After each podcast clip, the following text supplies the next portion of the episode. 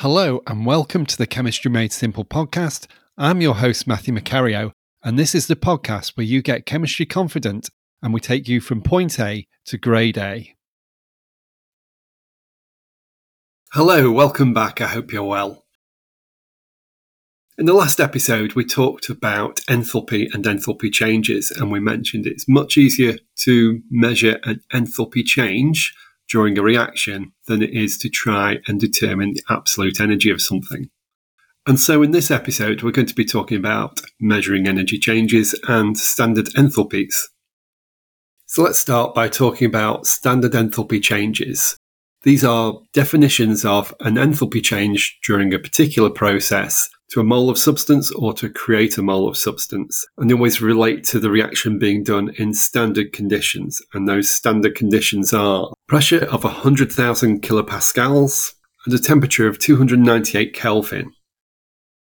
Now those are chosen because two hundred ninety-eight Kelvin, or twenty-five Celsius, is considered to be room temperature, and one hundred kilopascals is considered to be the metric atmospheric pressure.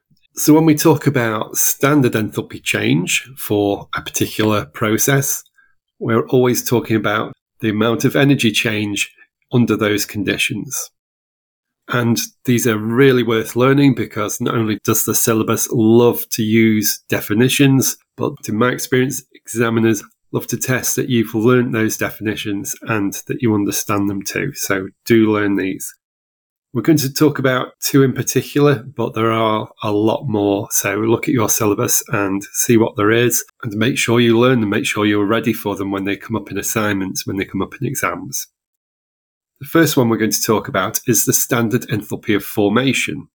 And this refers to the enthalpy change when one mole of a substance is formed from its constituent elements, those elements and the final substance being in their standard states. What do we mean by their standard states? It means that if one of the substances, the elements or the product is in a particular state, gas, liquid or solid, at one hundred kilopascals and two hundred ninety-eight Kelvin, then this enthalpy change is considering that that reaction was done with those substances in that state. So if one of our substances was water in one of these enthalpy changes, water is in the liquid state at two hundred ninety-eight Kelvin and one hundred kilopascals, and therefore the reaction will always refer to water being used or created in the standard state. So the standard enthalpy of formation of a substance is the enthalpy change that happens when one mole of the substance is formed from its constituent elements. The other standard enthalpy that we need to be aware of, that we really need to focus on, is the standard enthalpy of combustion. And this, as the name suggests, is the enthalpy change that occurs when one mole of substance is completely combusted in sufficient oxygen. For example, the enthalpy change that occurs when one mole of ethanol is completely combusted with oxygen. And these and other standard enthalpies are known values that would often be given on an exam paper that exist in data booklets. They are standard values. If you are expected to use them in an examination question, you're going to be given those values. Okay, so that's great for theoretical values for doing calculations. How about if we need to make an enthalpy change measurement in the lab? How can we do this? Well, there's there's various ways to do this, and it depends exactly what the reaction process is as to which way would be the best way to measure the enthalpy change. To measure the enthalpy of combustion, usually we use a simple flame calorimeter. And this would consist of something like a spirit burner with the substance that we're going to burn. There would be a vessel, perhaps a beaker of water above that burner, perhaps on a tripod, so that the heat energy given out by the combustion goes into the water in the beaker. We would have a thermometer and a stirrer, measure the temperature of the water prior to starting, and the temperature change that occurs during the combustion. And it's important to know exactly how much water is present in that beaker, exactly what mass is present. It's also important to know exactly how much of the substance, the ethanol for example, that is in the spirit burner before we start and after we finish the combustion. So we would weigh that before and after to find out how much of the ethanol is burnt. So to do this experiment, once we're set up, ignite the burner, stir the water, measure the temperature change over a period. And once a sufficient period has passed in order for it to be a viable measurement, we can put out the flame on the spirit burner, stop combusting the ethanol, make a note of the temperature change that's occurred.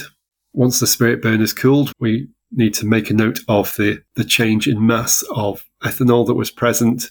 And then we use a simple equation, Q equals M C delta T, to work out the energy change that's happened.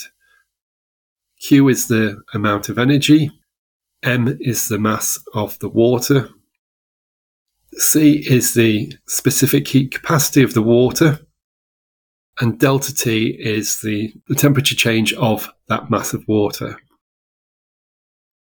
Be aware that the value Q, the amount of energy, is going to be in joules, and although we'll get a positive result if we're combusting something, the enthalpy change is going to be negative. So once we've calculated Q, the number of joules of energy, we need to convert that into kilojoules, and then we need to refer it back to the mass of the substance burnt. We need to know how many moles of substance was burnt so that we can calculate what the energy change per mole would be. And when we've got that, don't forget to express your exothermic result, as this will always be, as a negative value, even though Q came out as a positive value. Q is just the amount of energy released. The enthalpy is going to be negative because that was an exothermic change. Okay, so that's great for things we can combust. How about if we're doing a different sort of reaction? If we're doing, for example, a neutralisation. Well, in this case, we can start by having our two reactants in aqueous solution separately in known volumes of water, and then we can mix them together, often in a polystyrene cup or similar, so that we limit the energy loss. We would stir with a thermometer as that's happening. We'd know the temperatures before we started. We measure the maximum temperature change that occurs, because that is going to indicate when the reaction is complete. And then we'd use that same equation, Q equals M C delta T. Q being the number of joules of energy change that happens during the reaction, M being the total mass of the water when both reactants were brought together, it's the total amount. C is still the specific heat capacity of the water, and delta T refers to the temperature change that occurred in that mass of water. Once we've calculated that Q value, the number of joules, again, we need to convert that to kilojoules. We need to understand how many moles of substance reacted, or if it's a neutralization, how many moles of water were produced, because enthalpy of neutralization refers to the number of moles of water produced. And then we can work out the number of kilojoules per mole. So that will be the enthalpy change per mole for the substance that we're considering. Again, be aware of whether this was an exothermic or an endothermic change, and make sure we express the enthalpy change as negative if there was a rise in temperature because it was exothermic.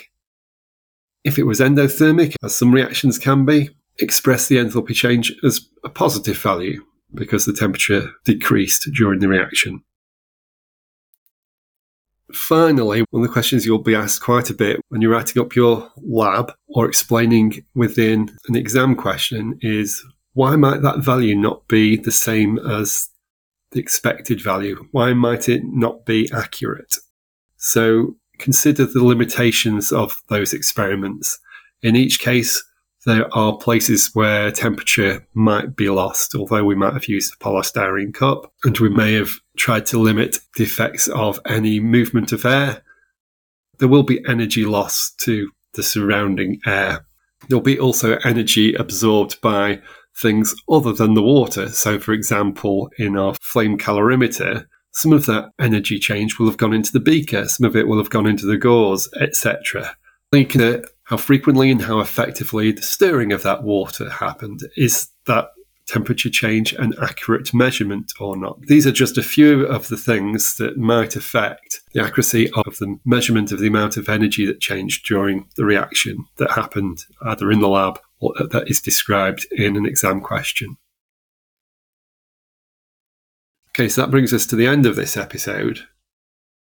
We've talked about standard enthalpy changes and the fact that they refer to one mole of substance under particular temperature and pressure conditions, standard conditions. We've talked about how we might actually do an experiment to measure an energy change using a flame calorimeter, or by conducting a reaction within, for example, a polystyrene beaker and, and monitoring the temperature change. And we've talked about how to do the calculation and refer it back to the number of moles of substance.